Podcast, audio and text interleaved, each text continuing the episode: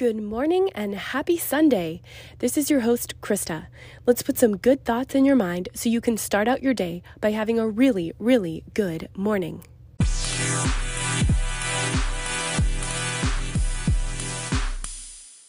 Welcome to our Advent series. The Christmas countdown has begun and Christmas Day is almost here. I hope you'll join me each day to prepare our hearts and our minds for the celebration of the birth of Jesus Christ, God's Son, and gift to the whole earth.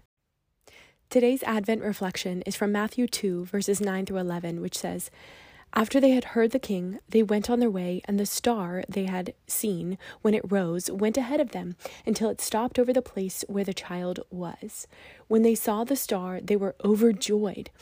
On coming to the house, they saw the child with his mother Mary, and they bowed down and worshipped him. Then they opened their treasures and presented him with gifts of gold, frankincense, and myrrh. These wise men brought Jesus beautiful and expensive gifts. Let me ask you, listeners, in all the busyness of your shopping and gift buying for the people in your life, have you ever stopped to think, what does God want for Christmas? I can remember when I was little, I went to Sunday school where we made little ornaments of ourselves that we were encouraged to gift give to God for Christmas. I'm sure that the lesson that the teacher was trying to teach me was how God wants me for Christmas. But I definitely had my mindset on giving God that ornament for Christmas. I distinctly remember putting it under the Christmas tree at my home. I fully expected the gift to disappear overnight. My little mind reasoned that since the gift was for God, that he would take it up to heaven. So the next morning, after I had placed the gift under the tree, I came down in hopeful expectation that the gift would be gone. But to my disappointment, the gift was still there, and day after day it remained under the Christmas tree. Though I had so much faith that God could and would make a physical item disappear under the Christmas tree, it took a little developing of my faith to recognize that what God wants for Christmas is not something that can be wrapped in wrapping paper or colored with red and green crayons. It was not the physical item, but the person that created it that God wanted. So, what does God want for Christmas? Romans 12, verse 1 says, I appeal to you, therefore, brothers, by the mercies of God, to present your bodies as a living sacrifice, holy and acceptable to God, which is your spiritual worship. God wants us, you guys. That's right. God wants us, you and me.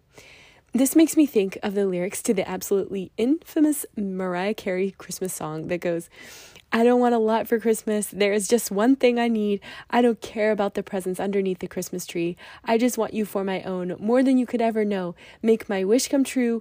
All I want for Christmas is you. Okay, okay, I know this song is written for a lover, but when I hear this song at Christmas time, I can't help but think how it accurately portrays exactly what God wants for Christmas. He wants us. I think sometimes at Christmas we can throw money at God, similar to the way how I put my little ornament under the tree as a little girl. We are hopeful that God will be pleased with something physical, but we are missing the point. God doesn't want things that money can buy. Those physical things, like my little ornament, will remain under the tree year after year. You guys, hear me on this. God doesn't want the meager physical things that we try to give Him. He wants me, He wants you. What will you give him this Christmas?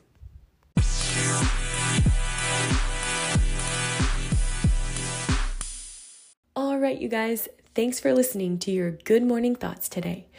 Don't forget to head over to the Good Morning Thoughts landing page at www.goodmorningthoughtswithkrista.wordpress.com. Take a deep breath. You're alive. Think some good thoughts. Now, Go have a really, really good day.